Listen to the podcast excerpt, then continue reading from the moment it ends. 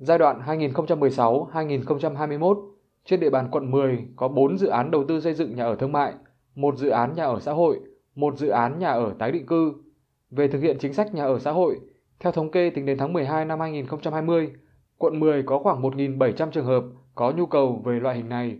Tuy nhiên, trên địa bàn quận chỉ có một dự án tại số 324 Lý Thường Kiệt, phường 14 do công ty cổ phần Đức Mạnh làm chủ đầu tư với quy mô 1.254 căn hộ, được khởi công xây dựng từ quý 1 năm 2018 nhưng đến nay công trình vẫn chưa hoàn thành. Trong công tác quản lý sử dụng nhà trung cư, giai đoạn 2016-2021, trên địa bàn quận 10 có tổng cộng 5 dự án chung cư được xây dựng mới và đã bàn giao đưa vào sử dụng. Đáng chú ý, có 4 dự án chung cư đến nay chưa được cấp giấy chứng nhận quyền sở hữu nhà. Nguyên nhân do chủ đầu tư còn nhiều vướng mắc phát sinh và chưa hoàn thành nghĩa vụ đóng tiền sử dụng đất. Tại hai dự án là tổ hợp cao ốc Sirancot do công ty Phú Xuân Thuận làm chủ đầu tư và chung cư Thành Thái, tên thương mại Rivera Park do công ty Long Giang Land làm chủ đầu tư đã bị người dân và ban quản trị tố lên chính quyền địa phương và Sở Xây dựng thành phố Hồ Chí Minh đề nghị cưỡng chế chủ đầu tư do không bàn giao đầy đủ quỹ bảo trì 2%. Phó Chủ tịch Ủy ban nhân dân quận 10 Huỳnh Văn Tâm cho biết, đến nay dù đã bị xử phạt nhưng các chủ đầu tư vi phạm vẫn không bàn giao.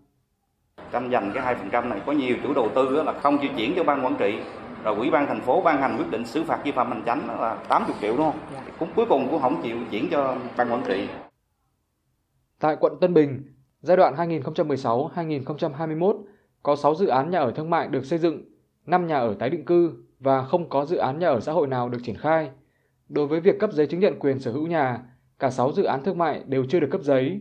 Nguyên nhân là do chủ đầu tư không chấp hành tốt các quy định của nhà nước, chậm giải chấp giấy chứng nhận quyền sử dụng đất của cả dự án, chiếm dụng, sử dụng không đúng mục đích nguồn quỹ bảo trì, xây dựng sai thiết kế được duyệt.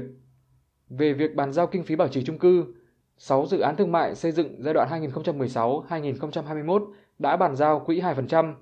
Tuy nhiên, trên địa bàn quận hiện có nhiều dự án chung cư xảy ra tranh chấp, mâu thuẫn. Cụ thể, dự án Bảy Hiền Tower tại số 9 Phạm Phú Thứ, phường 11 xây dựng sai phép, chưa được nghiệm thu về phòng cháy chữa cháy, chưa nghiệm thu về xây dựng, nhưng người dân đã tự ý vào ở nhiều năm nay. Do những sai phạm tại dự án này chưa được xử lý dứt điểm, nên chưa thể bầu ban quản trị và cũng chưa được nhận bàn giao quỹ bảo trì 2%.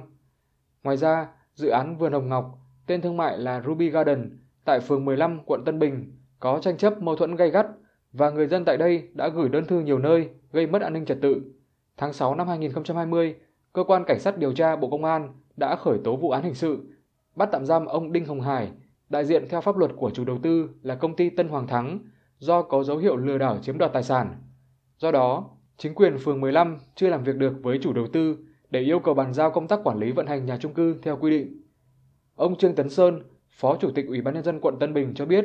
đối với dự án Ruby Garden, qua kiểm tra thì chủ đầu tư chưa thu phí bảo trì 2%,